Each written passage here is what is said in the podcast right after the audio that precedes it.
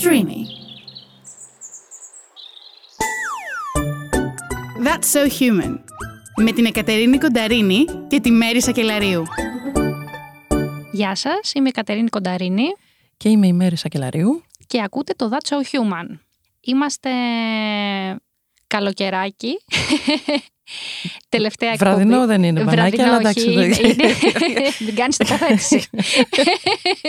Είμαστε καλοκαιράκι, τελευταία εκπομπή πριν κλείσουμε.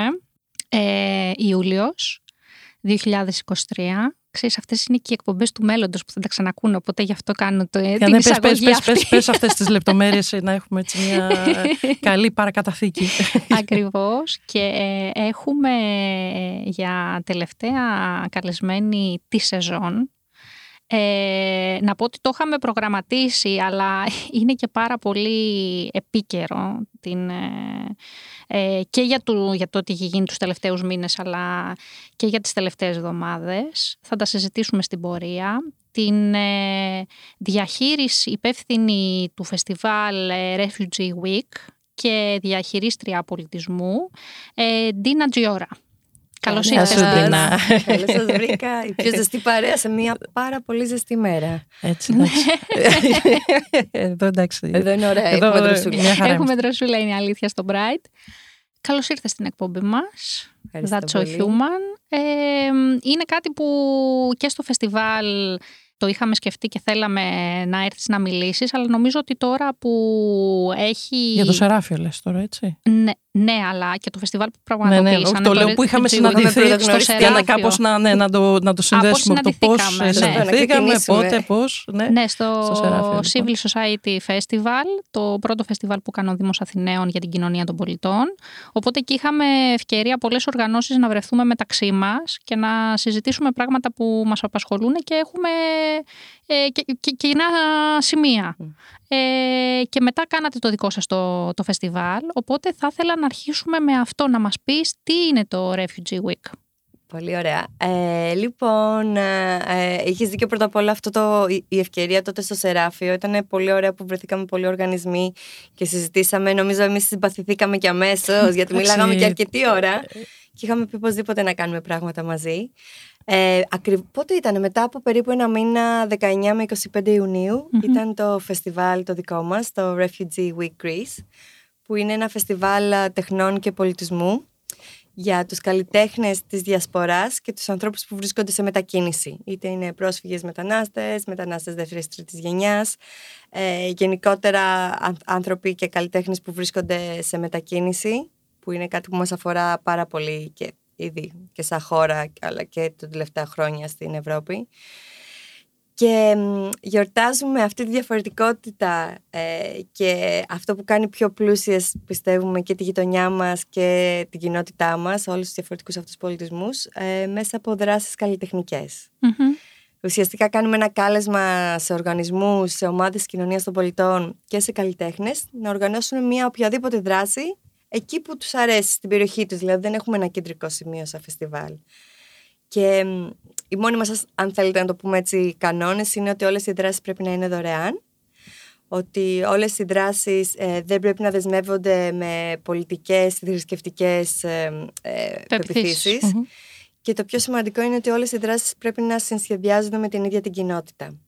Δηλαδή η κοινότητα να μπαίνει μπροστά, να μοιράζεται τις ιδέες της και οι οργανισμοί να είναι από πίσω, να βοηθήσουν με τα logistics και τα πρακτικά. Υποστηρικτικά. Ακριβώς, ακριβώς Ναι. αυτό. Τι ωραία σκέψη και πόσο είμαστε εκεί κοντά με, το, ακριβώς. με τον οργανισμό Ε, του γι' αυτό Human και Cast. μιλάγαμε και αρκετή ώρα. Ναι. έτσι ήταν. Υπήρχαν και πολλά κοινά σημεία. Ε, θες να μας πεις λίγο για το φεστιβάλ; Ναι, αμέ. Ε, λοιπόν, ξεκινήσαμε. Το φεστιβάλ γίνεται κάθε χρόνο γύρω από την Παγκόσμια ημέρα προσφύγων που είναι 20 Ιουνίου. Μμμ. Οπότε είναι η Δευτέρα με Κυριακή γύρω από αυτή την ημερομηνία. Ε, το φεστιβάλ έχει ξεκινήσει στην Μεγάλη Βρετανία εδώ και 25 χρόνια. Αλλά εμείς το φέραμε στην Ελλάδα πρώτη φορά πέρυσι σε συνεργασία με την Athens Comics Library, τη βιβλιοθήκη comics εδώ στην Αθήνα. Το ξεκινήσαμε από εκεί.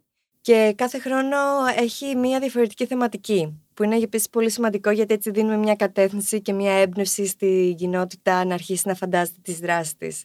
Πέρυσι η θεματική μας ήταν το healing. Ε, αγγλική λέξη, ε, δυσκολευτήκαμε να βρούμε τη σωστή μετάφραση στα ελληνικά, γιατί δεν είναι ακριβώς ίαση. Ε, και κάτι που βρήκαμε και αγαπήθηκε από την ίδια την κοινότητα πολύ σαν έκφραση πέρυσι ήταν η αμοιβαία φροντίδα. Που δεν είναι κατά λέξη μετάφραση του healing, αλλά είναι αυτό που αισθανθήκαμε σαν κοινότητα μετά από πολλές συζητήσεις για το τι σημαίνει healing για μας, τι, τι είναι αυτό που μπορεί να γιατρέψει τη σχέση της κοινότητας. Και ήταν η αμοιβαία φροντίδα. Φέτος, το 2023, η θεματική μας ήταν το compassion, η συμπόνια. Επίσης, ίσως μια λέξη που δεν συμφωνούμε όλοι, δεν ταιριάζει σε όλους. Σε μένα μου άρεσε περισσότερο η, αίσθηση, η λέξη ενσυναίσθηση, οπότε ξέρετε και η μετάφραση λέξεων ε, το αφήσαμε λίγο ελεύθερο. Αλλά η ιδέα είναι περισσότερο ότι ε, οι οργανισμοί και οι καλλιτέχνες ε, δουλεύουν ένα καλλιτεχνικό έργο γύρω από αυτή τη θεματική. Και φέτος ήταν το Compassion, οπότε κάναμε αρκετές δράσεις, είχαμε μια έκθεση φωτογραφίας γύρω από το Compassion που ονομαζόταν Picturing Crisis ε, και ήταν μια σειρά από επαγγελματίες φωτογράφους ε, που είχαν βγάλει φωτογραφίες από μεγάλες στιγμές κρίσεων όπως ήταν οι, οι φωτιές στην Εύβοια, ε, ο σεισμός στην Τουρκία, η αστεγία ε, και παρουσιάσαμε τη δουλειά αυτή Βλέποντας και περισσότερο προωθώντας την ιδέα πώ οι δημοσιογράφοι και οι φωτογράφοι εκείνη την ώρα είναι, πρέπει να είναι υπερασπιστές της αλήθειας και να, ε, μέσα από το φακό τους να δείχνουν να μεταφέρουν και τα συναισθήματα της κοινότητας που ζει αυτές τις εμπειρίες. Ε, κάναμε μια φοβερή έκθεση επίσης στο TAF, στο μοναστηράκι, The Art Foundation. Ε, πάλι με θεματική το Compassion, με mixed media. Είχαμε και, και ε, ζωγραφική και ποίηση και, βιβλία, και ε, παρουσίαση βιβλίων. Και κάναμε κιόλας και ε, μια ολόκληρη εβδομάδα προβολών ταινιών γύρω από το Compassion. Το ονομάσαμε Compass Films. Παίξαμε έτσι λίγο και με τη ναι, ναι, λέξη. Ναι, πολύ ωραίο. και τη σκεφτήκαμε και ότι το Compass ακριβώς είναι και η πηξίδα, γιατί μιλάμε, όλο το φεστιβάλ μιλάει για το αφήγημα του ταξιδιού και της πορείας που κάνει ένας άνθρωπος που είναι πρόσφυγας, είναι μετανάστης, κάποιος άνθρωπος που μετακινείται γενικότερα στη ζωή του. Ε, μάλλον καλύτερα να το πούμε πιο σωστά, που έχει προσφυγικές εμπειρίες mm. και όχι είναι πρόσφυγας, γιατί δεν είναι ταυτότητα, είναι μια συγκεκριμένη ιδιότητα, μια συγκεκριμένη χρονική ε, στιγμή στη ζωή αυτών των ανθρώπων. Και στο φεστιβάλ αυτό στο Compass Films είχαμε διαφορετικές θεματικές για τη μετακίνηση. Πώς ζει τη μετακίνηση μια οικογένεια, πώς ζει τη μετακίνηση μια γυναίκα ή ε, female identified άτομο, ε, πώς ζει τη μετακίνηση κάποιος μέσα στον αστικό ιστό της Αθήνας ε, και έτσι δουλεύαμε κάθε βράδυ τις ταινίες ανάλογα με αυτή τη θεματική. Επίσης, κάναμε πάρα πολλά εργαστήρια. Μπορώ να πω ότι η νέα γενιά και τα παιδιά είναι φοβερά. Υπήρχαν εργαστήρια γύρω από το Compassion, το 63ο πολυπολιτισμικό νηπιαγωγείο ε, ε, στην Αθήνα κάνανε μια φοβερή συζήτηση με τι νηπιαγωγού τους, τις δασκάλε τους, που πραγματικά. Ε, Μπράβο. Θα ήθελα πάρα πολύ να πηγαίνω τα παιδιά μου να είμαι πιο κοντά στο 63ο, να πηγαίνω εκεί τα παιδάκια μου. Ε, οι οποίες κάνανε μια συζήτηση με τα παιδιά γύρω από το φόβο και τη συμπόνια. Και τα παιδιά κάναν κάτι καταπληκτικές ζωγραφιές που τις εκθέσαμε επίσης στο The Art Foundation στο μοναστηράκι. Και επίσης γράψανε ένα ποίημα που λέγεται Το τέρας του φόβου, από μεγάλο να γίνεις μικρό. Και μετά το μελοποιήσανε κιόλας και το κάνανε και τραγούδι. Ε, πω, πω, ανατριχιάζω ναι, το σκέφτομαι αυτό. Ναι, ναι, ε, Συγχαρητήρια και, και στις δασκάλες. Ακριβώς. Και μιλάμε για παιδιά 4-5 χρονών. Και στα ε, παιδιά, αλλά ναι. πόσο, πόσο αυτό που λέμε, ρε παιδί μου, πόσο ναι. σημαντικό είναι από μικρή ηλικία ε, να μπαίνει σε κάποιες διαδικασίες, πόσο η εκπαίδευση είναι αυτό που αλλάζει την οτροπία. Ε, μάλλον η νοοτροπία δεν είναι από πριν, ε, μπορεί να διαμορφωθεί από ένα περιβάλλον το οποίο είναι κακόβουλο. Μπορεί να διαμορφωθεί από τα μέσα μαζικής ενημέρωσης. Γιατί όταν ανοίγει ας πούμε ο γονιός τις ειδήσεις και ακούγονται πράγματα τα οποία είναι φοβικά προς διάφορες κοινότητες, το παιδί θα το ακούσει. Δηλαδή μπορεί να πεις, μα εγώ δεν είπα κάτι κακό μέσα στο σπίτι, δεν, είπα, δεν έχω τέτοιο. Ναι, αλλά ακούει την τηλεοραση Ε, οπότε αν στο σχολείο μπούμε σε μια άλλη διαδικασία αυτό που λες της συμπερίληψης, της ενσυναίσθησης, του compassion, ε, από εκεί όμως είναι πολύ πιο δυνατό από αυτό που θα ακούσεις στην τηλεόραση. Αλλά πρέπει να έχει και άλλα, και άλλα ακούσματα, να έχει, να έχει έρθει σε επαφή με αυτό το κομμάτι της κοινωνίας που είναι το, το yes. Απόλυτα και, και και επίσης τα παιδιά να μάθουν να διαχειρίζονται όλα τα συναισθήματα. Νομίζω ότι καμιά φορά προσπαθούμε να τα υπερπροστατεύσουμε. Δηλαδή αυτό που κάνανε οι δασκάλες και συζητήσανε για τη συμπόνια και, το, και ίσως προέκυψε από αυτή τη συζήτηση η έννοια του φόβου. Και αντί ξέρετε να το βάλουν στην άκρη και να πούνε ότι δεν θέλουμε να σας φοβήσουμε τώρα 4-5 χρονών, ότι συζητήσανε και βγάλανε το τραγούδι για το τέρας του φόβου και του, του κάνουν σαν ξόρκια ήταν το τραγούδι ότι από μεγάλο να γίνεις μικρό. Δηλαδή όλα τα συναισθήματα είναι θεμητά και όλη η ομπρέλα συναισθημάτων πρέπει τα παιδιά να την κατανοούν και να την καταλαβαίνουν και να μαθαίνουν μηχανισμούς να το ξεπερνάνε. Η αλήθεια είναι ότι είμαστε και μια χώρα η οποία δεν εκφράζεται ιδιαίτερα και δεν εκφράζει τα συναισθήματά της, οπότε καλό θα ήταν αυτό να καλλιεργηθεί από πολύ νωρίς. Και ότι όλα τα συναισθήματα είναι θεμητά, είναι μέρος της ζωής. Ε, Φυσικά δεν θέλουμε τα παιδιά να στεναχωριούνται ή να φοβούνται, αλλά είναι, είναι κομμάτι Είναι ένα ζωής. συνέστημα ακριβώς. Φυσικά. Και ο πόνος, δηλαδή και πιο βαριά έτσι και πιο δύσκολα. Ε, Τα λένε δύσκολα, αλλά νομίζω ότι άμα αφήνεις πάντοτε το χώρο σε, στο, σε ένα πιο δύσκολο συνέστημα, νομίζω ότι σιγά σιγά αυτό αρχίζει και μικραίνει. Όπως Ναι. ακριβώς και ο φόβος που ανάφερες πριν για το τραγούδι. Και το, επειδή είπες για συμπερίληψη στα σχολεία, ε, μου έφερε χθες μια, μια φίλη μου ένα βιβλίο που λέγεται ε, We are all welcome. Είμαστε όλοι ευπρόσδεκτοι, που είναι ένα αγγλικό βιβλίο. Ε, το έχω δει, έχει μεταφραστεί και εδώ στην Ελλάδα. Για πώς πρέπει να είναι μια αίθουσα στο σχολείο για τα πολύ πολύ μικρά παιδάκια, που είναι παιδάκια από όλες τις χώρες και γιορτάζουν όλους τους πολιτισμούς. Έχουν ένα κινέζικο δράκο και παίζουν. Και έχει στο εξώφυλλο πολλά παιδάκια που κρατιούνται όλα χέρι-χέρι και μ, από διάφορες χώρες. Και λέω στα μικρά μου, 4 χρονών είναι. Τους λέω: Σ' αρέσει αυτό το βιβλίο, μου λένε ναι. Τους λέω: Γιατί, μου λένε επειδή τα παιδάκια κρατάνε χέρι-χέρι. Κρατιούνται χέρι-χέρι. Και λέω: Πολύ ωραία. Και μετά τους δείχνω δύο παιδάκια. Το ένα μάλλον είχε καταγωγή από Αφρική και το άλλο από ευρωπαϊκές χώρες. Ε, και του λέω: Τι διαφορά έχουν αυτά τα δύο παιδάκια; Και η γυναίκα μου κάνει: Το ένα έχει δύο δόντια και το άλλο έχει πολλά. Δηλαδή. Είδες που στέκονται. Δεν, Ναι, δεν το, είναι- το χρώμα του δέρματος, Δεν ασχολούνται. ε, τα καπέλο που φόραγε. Δε, δε- νομίζω ότι δεν το βλέπει καν διαφορετικό. Αυτό που του έκανε εντύπωση ήταν το ένα παιδάκι είχε δύο με πιο μεγάλα δόντια μπροστά και το άλλο είχε πολλά.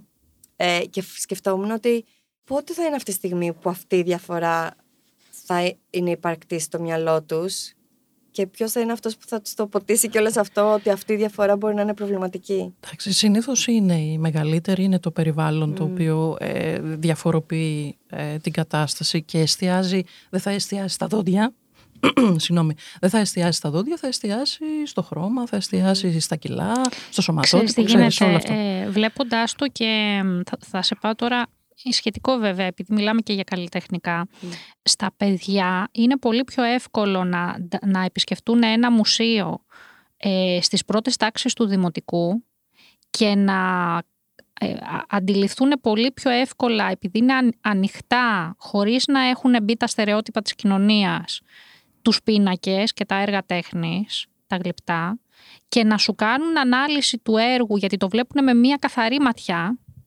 ενώ όταν πας τελευταίες τάξεις του Δημοτικού Γυμνάσιο Λύκειο έχουν κλείσει, έχουν αρχίσει να έχουν στεγανά, έχουν αρχίσει να έχουν στερεότυπα και βλέπεις ότι οι αντιδράσεις μπορεί να είναι πιο κοροϊδευτικές ή ότι α, εγώ δεν το καταλαβαίνω και δεν με ενδιαφέρει να το καταλάβω κιόλας. Μπαίνουν σε μια άλλη λογική άρνησης γιατί ακριβώς έχουν εμποτιστεί με ό,τι υπάρχει στο, στο περιβάλλον. Όλο αυτό που λες βάλει και την εφηβεία μαζί.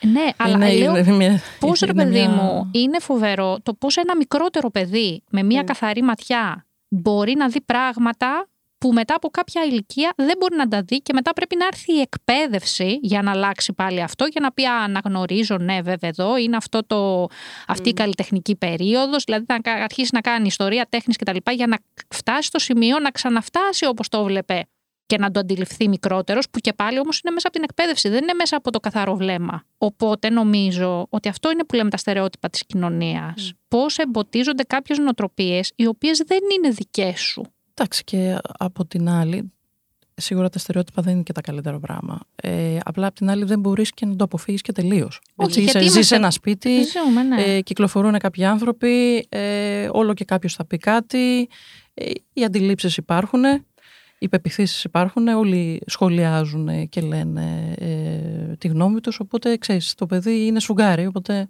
Απλά αισθάνομαι ότι σαν γονιός πρέπει να κάνεις. και συγγνώμη αν έχουμε ξεφύγει, αλλά έχει πολύ ενδιαφέρον αυτή η συζήτηση. Ότι σαν γονιός, σαν φροντιστής τέλος πάντων ενός παιδιού, ε, πρέπει να κάνεις πραγματική προσπάθεια να τα αποφύγεις τα στερεότυπα. Εγώ δηλαδή που έχω αγόρια, πριν ξεκινήσω το νηπιαγωγείο, δεν είχαν κανένα θέμα με τι χρώμα φοράνε, με τι παίζουν, ε, τίποτα. Ε, και ξαφνικά, μετά το σχολείο και σε τόσο μικρή ηλικία, τριών πότε ξεκίνησαν, ε, άρχισαν κάποια πράγματα να μαζεύονται λίγο στο ότι α, δεν θα ξαναβάλω αυτό το, το ροζ μπλουζάκι. Αυτό με το, γιατί είχαμε και πολλά ρούχα από την ξαδέρφη τους, γιατί ήταν τα μοναγόρια της οικογένειας, οπότε φοράγαμε και τα λουδάκια μας. Ε, μου έκανε εντύπωση. Δηλαδή προσπάθησα πάρα πολύ. Δηλαδή, εγώ, το, ε, το είπα εγώ στις δασκάλες ότι τα έρχονται όπως θέλουν και εμείς δεν έχουμε πρόβλημα. Γιατί ίσως και αυτές νομίζουν ότι έχουμε εμείς πρόβλημα και προσπαθούσαν να του μαζέψουν. Ε, Δηλαδή πρέπει να κάνεις την προσπάθεια, πρέπει να το κάνεις την προσπάθεια σαν γονιός να πας το παιδάκι σου μια βόλτα από το Pride που πήγαμε εμείς το πρωί και τα δικά μου ξετρελάθηκαν.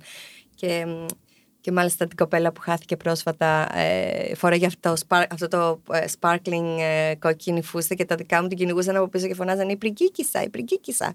Η πριγκίπισσα φυσικά. Για την Άννα. Εντάξει, ναι, ναι. ήταν εθέρια, ήταν, ήταν τρομερή. Να, να πούμε το... τώρα, επειδή το αναφέρεις, ε, θα το λέγαμε έτσι κι αλλιώς, ε, και, και, και το αναφέρεις και σε μια στιγμή το πώς ήταν έμπνευση για τα παιδιά η παρουσία της, η Άννα Ιβάνκοβα, που προσφύγισσα από την Κούβα, καλλιτέχνης, τρανς γυναίκα. Ε, είχε έρθει εδώ πέρα για να βρει μια καλύτερη ζωή και ενώ έκανε πράγματα και στις κούκλες, την είχαμε δει στο σοου, ήταν καταπληκτική, ε, ήταν πάρα πολύ ενεργή στην κοινότητα, ήτανε, το τελευταίο ήταν που όπως λες το Athens Pride φέτος ήταν και στο Άρμα, δολοφονήθηκε και νομίζω ότι αυτό δηλαδή κατά πόσο το, το μίσος, ε, αυτή η γυναικοκτονία είναι σε συνδυασμό με το ότι ήταν γυναίκα, αλλά και βέβαια το ότι ήταν προσφύγησα. Αυτό είναι δηλαδή τα άτομα τα οποία έχουν περάσει από αυτή τη διαδικασία είναι πιο ευάλωτα γιατί η κοινωνία τα βλέπει έτσι.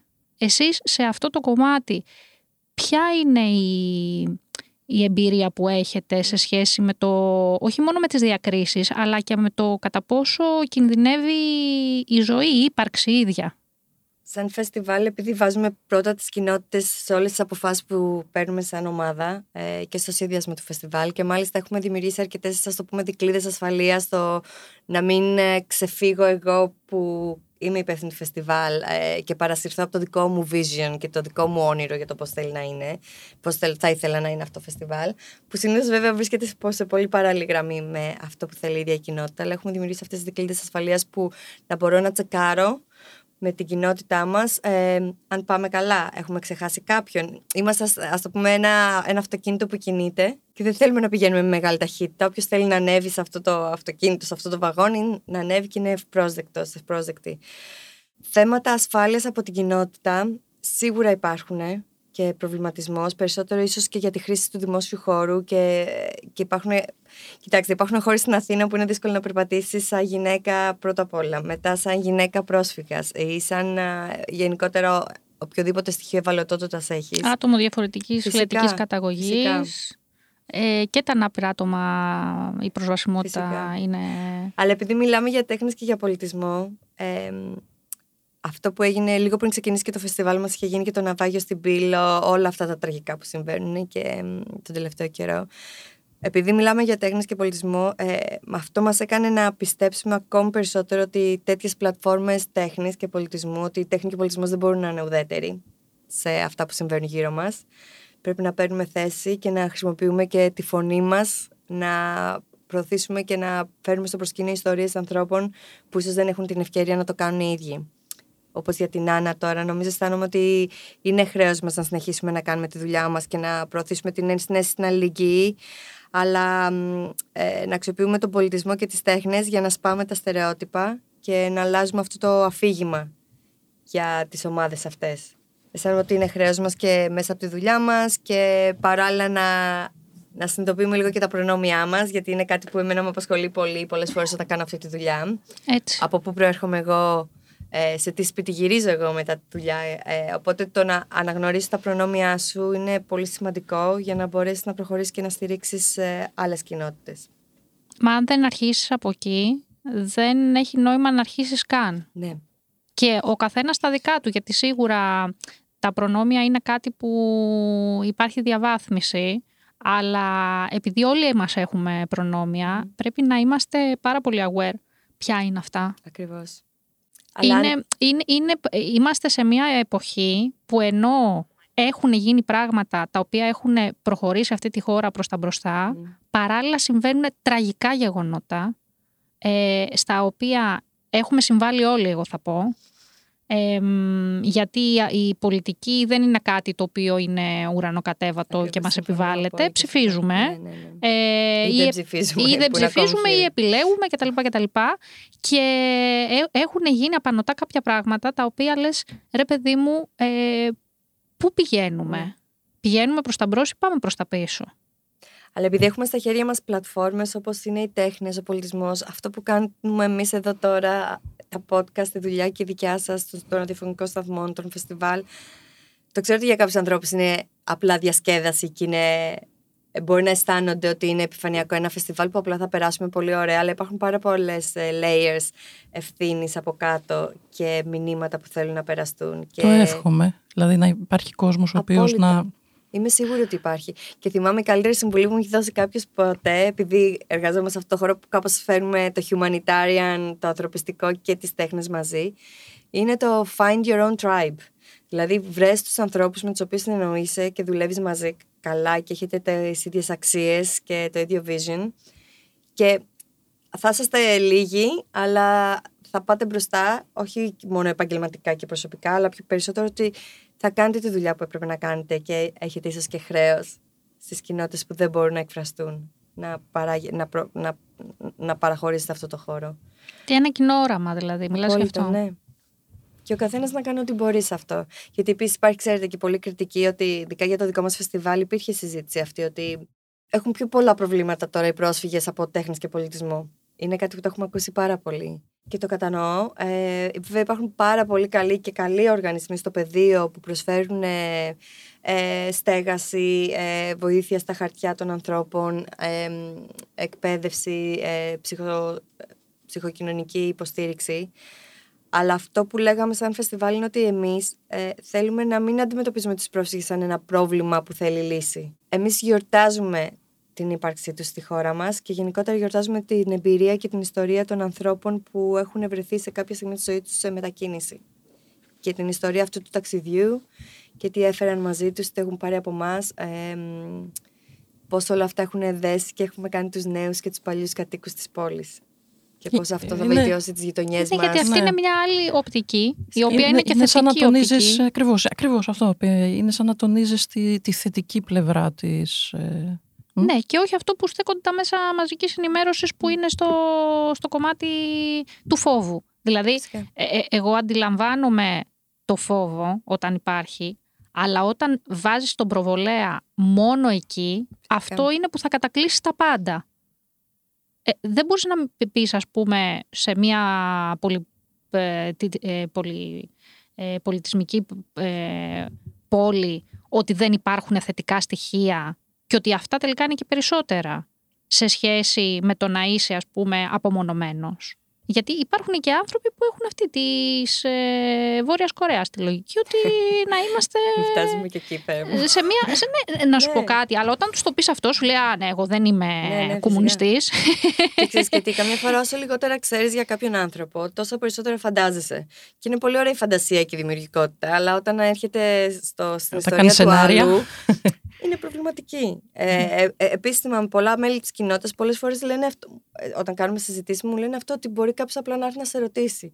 Ε, πώς, κα- πώς, τι, σε τι θρησκεία πιστεύεις και τι σημαίνει αυτό. Δηλαδή, It's okay και αυτοί οι άνθρωποι δεν θα προσβληθεί κάποιος. Ή ακόμη και σε θέματα φύλου ή σεξουαλικών προτιμήσεων. Καμιά φορά μπορείς, αν δεν ξέρεις πώς να αναφερθείς σε κάποιον, αν θα είναι binary ή non-binary, μπορείς απλά να ρωτήσεις. Νομίζω είναι πιο ευγενικό πώς θέλεις να, να, να, σου- να μιλάω μαζί Να σου αναφέρομαι. Να σου αναφέρομαι αυτό. Παρά να το φαντάζεσαι ή να κάνεις κάτι λάθος ή, ή να υποθέσεις πράγματα. Αυτό ότι- που λες με την υπόθεση είναι πολύ χαρακτηριστικό Τώρα, ότι υποθέτουμε πάντα. Κοίτα, Ναι. και ναι, και πάω λίγο και πάλι στην κουλτούρα μας. Ε, γενικά ο Έλληνας δεν ρωτάει ούτε καν Ναι. για να, να πάει κάπου. Δηλαδή δεν, έχει, έχει μια τέτοια συστολή, ναι. ντροπή, δεν ξέρω τι μπορεί να είναι όλο αυτό. Μπορεί να είναι και οτιδήποτε άλλο, αλλά βλέπεις ότι δεν θέλει ναι. να πάει να ρωτήσει πού είναι το τάδε μέρος. Θα πρέπει να ψάξει εκεί, να είναι... Τώρα δεν ξέρω, ελπίζω να μην μας ακούν και πολλοί εκπαιδευτικοί και μου θυμώσουν, γιατί τους εκτιμώ πάρα πολύ ε, και, θα υπάρχουν θα... όλες τι πλευρέ. Φυσικά. θα ήθελα κάποιος να μου απαντήσει πραγματικά σε αυτό. Θα μακάρι να είχαμε και κάποιον να το συζητήσουμε. Έχω την εντύπωση ότι αυτό με τις ερωτήσεις ίσως έχει έρθει ή από τα σχολεία ή από τα πανεπιστήμια. Που ίσως υπήρχε αυτό το διδακτικό στυλ εκπαίδευσης. Που εγώ δεν θυμάμαι. Εγώ έκανε, σπούδασα οικονομικά. Δεν θυμάμαι ποτέ στο αμφιθέατρο να έχει ρωτήσει ο καθηγητής που έκανε το μάθημα, ξέρω από τι κάναμε, μακροοικονομικά, μικροοικονομικά, κάτι έτσι πολύ μπερδεμένα μαθήματα. Τα πήγα πολύ καλά, δεν ξέρω πώς, το κατάφερα. Ε, αλλά δεν θυμάμαι ποτέ να έχει ρωτήσει, εσύ τι πιστεύεις; Δηλαδή δεν θυμάμαι να σηκώναμε χέρι στο αμφιθέατρο να ρωτάγαμε. Απορίες απορίες, ε, πιθανότατα και μια διαφωνία που να ε, εξελιχθεί σε ένα πολύ ωραίο διάλογο. διάλογο. Δεν νομίζω ότι θέλουν διαλόγου. Αυτό, ότι υπήρχε πάντα η αίσθηση ότι άμα ρωτήσεις, αμφισβητείς τον άλλον. Αλλά όχι, άμα ρωτήσεις, μπορεί να έχεις genuinely πραγματικά μια απορία και θέλεις να έχεις μια απάντηση ή να προτείνεις κάτι και να σου εξηγήσει ο άλλος επιστημονικά ή μέσα από συζήτηση Ακριβώς. γιατί μπορεί να έχεις άδικο.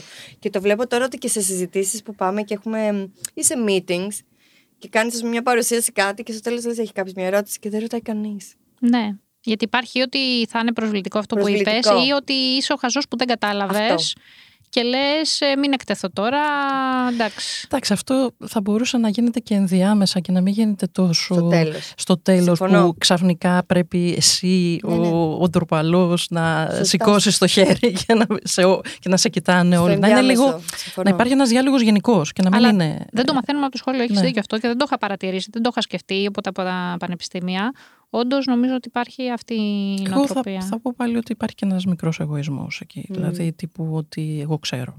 Εγώ ξέρω, αλλά θα, θα, το, θα το βρω μόνος μου. Αυτό, ναι. Ναι, αλλά αυτό καλλιεργείται.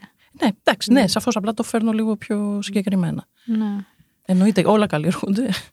Αλλά ειδικά σε κοινότητες ε, υπάρχει ένα φοβερό project ε, που λέγεται Human Libraries. Που μπορείς αντί να δανειστείς ένα βιβλίο, να δανειστείς έναν άνθρωπο και να κάτσετε και να ρωτήσεις ιστορίες. Οπότε γίνεται σε ένα έτσι συγκεκριμένο περιβάλλον. Το είχαμε σκεφτεί. Πεντίνα, έκανε πάλι το, το, πώς το έφερε τώρα στην κουβέντα. Το είχαμε σκεφτεί και σαν concept στο, στο φεστιβάλ. Ναι, ε, πιστεύω είναι ε, και Σίγουρα γίνεται. Γενικά είναι γίνεται, γίνεται. είναι κάτι και που γίνεται. Και στην Ελλάδα γίνεται. Δεν ξέρω ναι, τώρα που το κάποιος το κάνει. Είχε γίνει στην Τεχνόπολη, στο Pride που ήταν στην καραντίνα. Τώρα το ήταν το είχε γίνει 19, και... ήταν το 20. Ναι, ήταν, και στη μέσα στην καραντίνα. Γενικότερα έχει γίνει σε διάφορα φεστιβάλ, αλλά υπήρχε και σαν project ε, μόνο, μόνο του. Μόνο του, μπράβο. Ναι. Και νο... που αυτό γίνεται ξέρεις, και σε ένα περιβάλλον έτσι, υπάρχουν δηλαδή άνθρωποι που είναι προετοιμασμένοι να απαντήσουν αυτές τις ερωτήσεις ε, και μάλιστα πέρυσι στο φεστιβάλ ε, είχαμε κάνει ένα παιχνίδι που είναι ένας οργανισμός στην Αμερική λέγονται Green Card Voices. Ε, Green Card είναι το αντίστοιχο τα χαρτιά που βγάζουν ε, οι, με, οι μετανάστες στην, στην Αμερική. Ε, και είχαν φτιάξει ένα παιχνίδι που είναι σαν χαρτιά, σαν μια τράπουλα. Λέγεται Story Stitch δηλαδή κέντημα ιστοριών και κάθεσαι σε, σε, παρέα σε τραπέζια και αρχίζεις και παίζεις τα χαρτιά αυτά τα οποία έχουν διάφορες ερωτήσεις μέσα. Από πιο μαλακές, ας το πούμε, του τύπου πες μας μια ωραία ανάμνηση από την παιδική ηλικία, μέχρι κάποιες πιο δύσκολες του τύπου ε, πες μου, ε, μοιράσου μια στιγμή στη ζωή σου που αισθάνθηκες μόνος σου και φόβο. Και είναι ανακατεμένες η τράπουλα, οπότε δεν ξέρεις τι ερώτηση σου πες. Μοίραζε τα χαρτιά, οπότε ξεκινάει κάποιος και λέει μια ιστορία για την παιδική του ηλικία, για παράδειγμα. Και αν εσύ, κάποιος στο τραπέζι, αισθάνεται ότι έχετε κάτι κοινό, βάζεις ε, ένα χαρτί από την τράπουλά σου κάτω και λες: Θέλω να κάνω story stitch. Θέλω να υφάνω τη δική σου ιστορία με τη δική μου. Και συνεχίζει το ίδιο άτομο. Και αυτό συνεχίζεται. Πάρα πολύ ωραίο. Και αυτό το παιχνίδι είναι φοβερό γιατί βλέπεις ότι κάθεσαι στο τραπέζι με πέντε άτομα που δεν τα έχεις γνωρίσει ποτέ ξανά.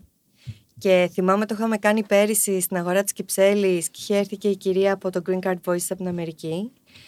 Και ήμασταν πέντε άτομα και πραγματικά οι ιστορίες μας είχαν δεθεί σε ένα φοβερό πράγμα. Λες και γνωριζόμασταν χρόνια. Και μάλιστα απ' έξω από το δωμάτιο που το κάναμε στην αγορά της Κυψέλης ήταν ένα beer festival. Οπότε είχε μουσική, μπύρες, γινόταν χαμός.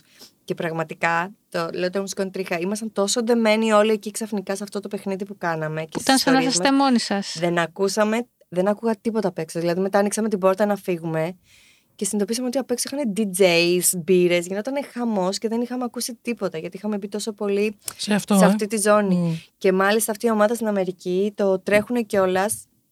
Λένε κάτι που επίσης μου αρέσει πολύ. Όχι σε safe spaces, σε ασφαλείς χώρου, αλλά σε brave spaces, σε γενναίους χώρους. Γιατί όχι μόνο σε ένα χώρο που στο τραπέζι θα κάτσουν άτομα που έχουν πάνω κάτω τις ίδιες πεπιθήσεις, αλλά φέρνουν σε αυτό το τραπέζι άτομα με πολύ διαφορετικές και ακραίες πεπιθήσεις. Δηλαδή, μπορεί να φέρουν κάποιον που έρχεται από το far right σε ένα τραπέζι με έναν πρόσφυγα και να αρχίσουν να παίζουν αυτό το παιχνίδι. Πάντα υπάρχει facilitator, υπάρχει ένα άτομο υπεύθυνο που παρακολουθεί Ε, αυτή ναι, τη λογικά συζήτηση. θα έπρεπε φυσικά. ναι, ναι, να υπάρχει. Αλλά ένα- μας έχουν πει ότι σε αυτούς τους πιο γενναίους χώρους που σε ενθαρρύνουν να, να διαφωνήσεις, αλλά να συζητήσεις γι' αυτό. Και υπήρχαν άνθρωποι που, ξέρεις, μας είχαν πει ότι ο far right, ο- η ακραία δεξιά, κάποιο άτομο που έρχεται από την ακραία δεξιά, είχε καταλήξει να βάζει τα κλάματα γιατί η ιστορία του ανθρώπου που ήταν δίπλα του ήταν η ιστορία της δικιάς του γιαγιάς. Ε, ή κάποιου άλλου μέσα στην οικογένεια, ή του γείτονα, ή της κοπέλας που προσέχει τα παιδιά του. Ε, και τελικά συνειδητοποίησαν όλοι στο τραπέζι ότι οι ιστορίες τους είναι τελικά ένα. Και έχει πάρα πολύ ενδιαφέρον αυτό. το Είναι παιχνίδι. μαγικό αυτό. Εκεί που έχεις το, δηλαδή τα, τα δίπολα ξαφνικά να ε, βρίσκουν σημείο κοινό. Το θέμα, ξέρεις ποιο είναι; Εκεί διαπιστώνεις βέβαια ότι που κάνει focus ο καθένας. Αν κάνει focus το μίσος ή στην συνέστηση. Ε, και ίσως, για να πάω και στην αρχή της κουβέντας μας, όταν δεν αναγνωρίζεις τα συναισθήματα, από πού προέρχεται κάτι, ε, που το μαθαίνεις σε παιδική ηλικία, δεν μπορείς να αντιληφθείς ότι α, αυτό τώρα που νιώθω είναι φόβος ή πόνος ή απόγνωση και τα κάνεις όλα θυμό. Ναι. Κοίτα, και, και συνήθως ο, ο θυμός είναι ένα...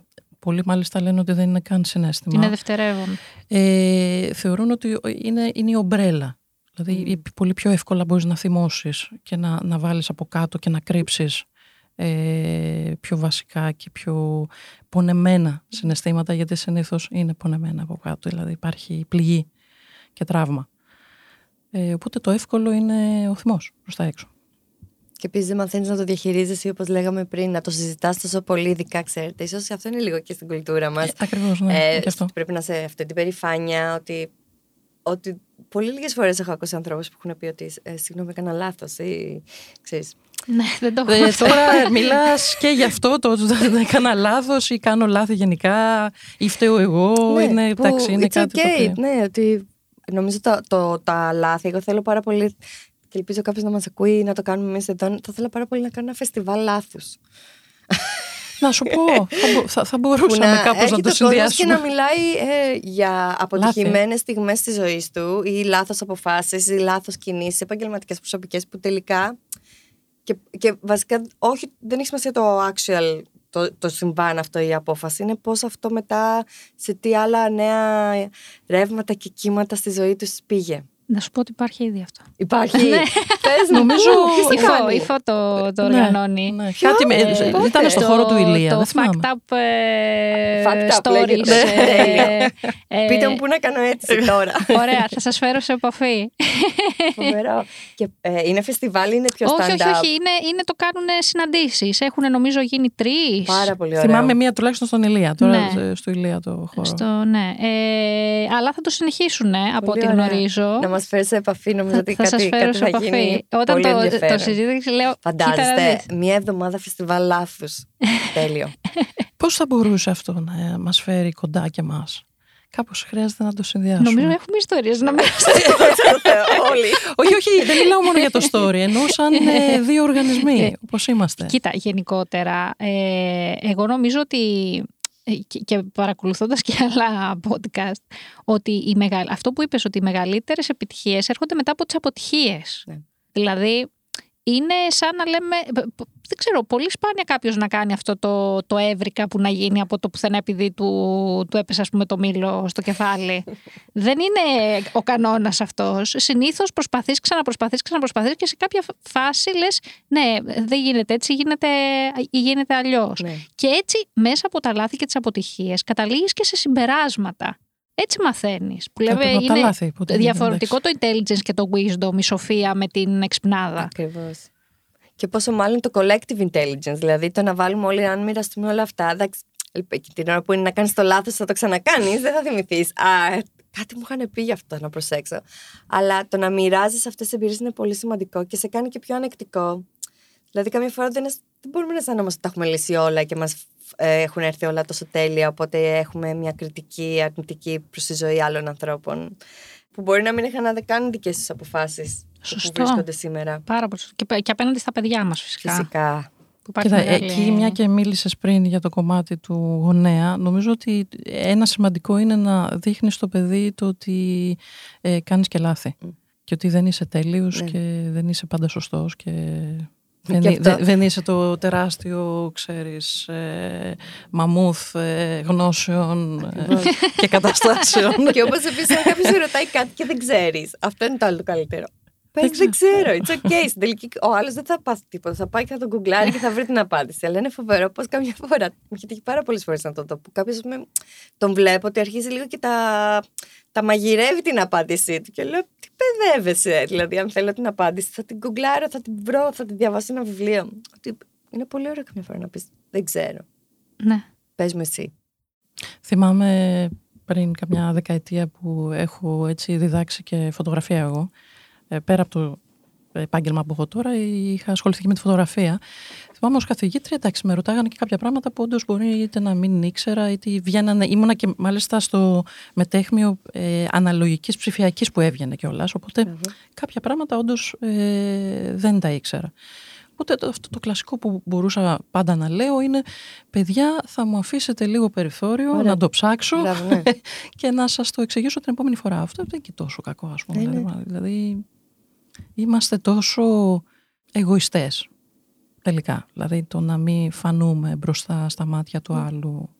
Υπάρχει η νοοτροπία της αυθεντίας. Μμμ. Βέβαια. ναι, ναι. Πάρα πολύ έντονη. Και τελειομανία έτσι. Δεν Ναι. είναι- Και ίσως αυτό, τελειομανία, ίσως αυτό τελικά είναι κάτι που δεν έχουμε στο φεστιβάλ. Που εντάξει, κάποια κομμάτια του φεστιβάλ ίσως είναι λίγο μέση, α, α, ανακατωμένα ακόμη. Ε, και σίγουρα θέλουμε να, να συνεχίσουμε και να γίνονται όλο και καλύτερα τα πράγματα. Αλλά νομίζω εμένα αυτό το.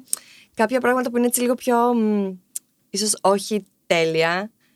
Βοηθάει στο να το κάνει λίγο πιο προσιτό σε κάποιους ανθρώπους που ξεκινάνε τώρα ή το καλλιτεχνικό κομμάτι ή ε, ε, να μπορούν να, να αισθανθούν ότι θέλουν να δείξουν τη δουλειά τους, δεν είναι ακόμη εκεί, αλλά θέλουν την υποστήριξη να, να το ξεκινήσουν και την επόμενη χρονιά να κάνουν κάτι καλύτερο. Δηλαδή αυτή η αίσθηση της ε, συνεχούς βελτίωσης ε, από κοινού ε, μας βοηθάει πολύ. Και τώρα που είπες ότι είσαι και φωτογράφος, το σημειώνω.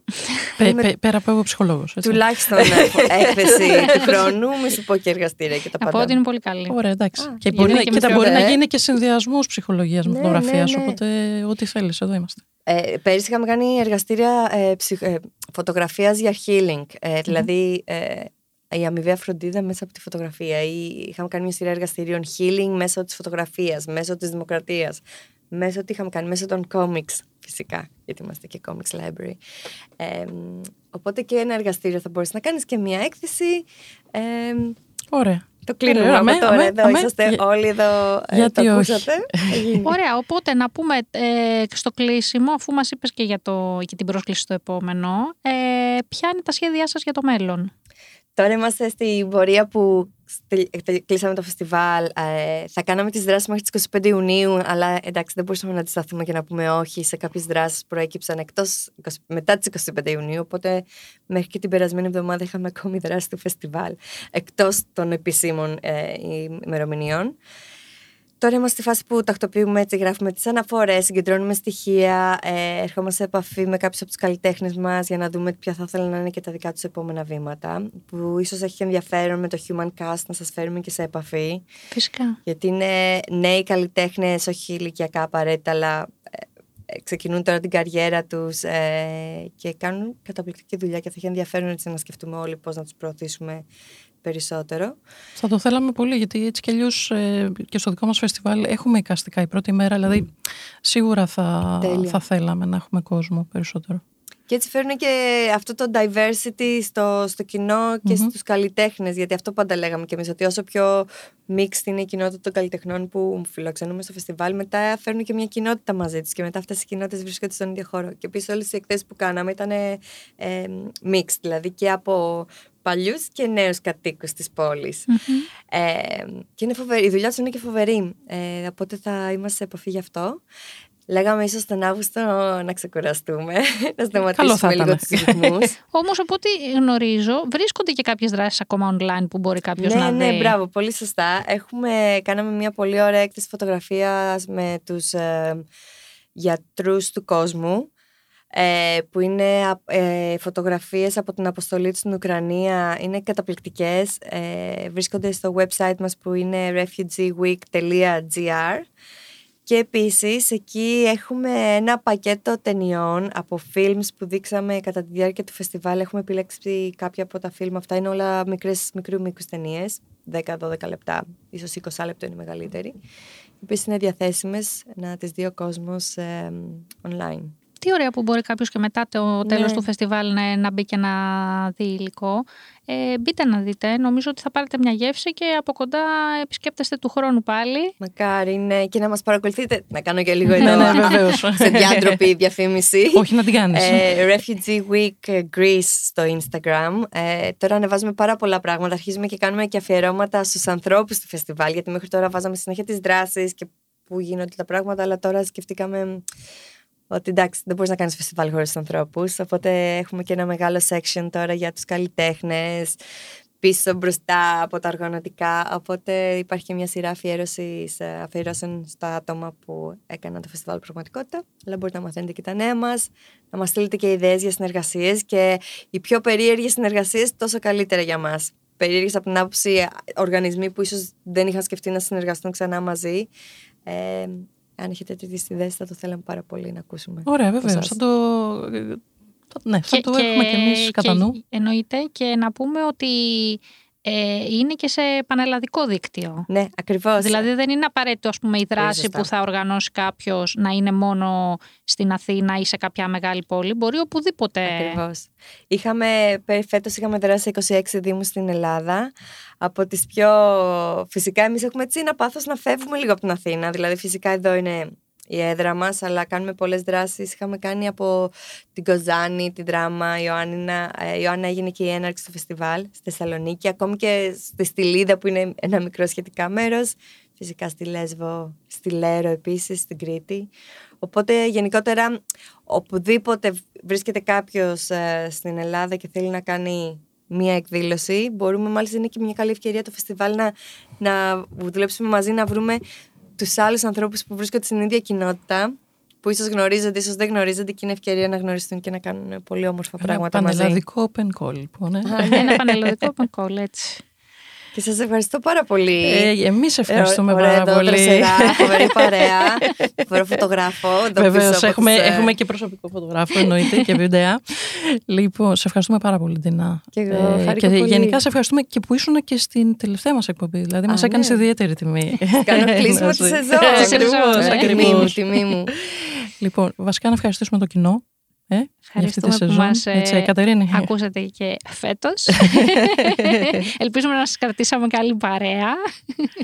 Λοιπόν, είμαι η Μέρη Σακελαρίου Και είμαι η Κατερίνη Κονταρίνη. και ακούσατε το That's So Human.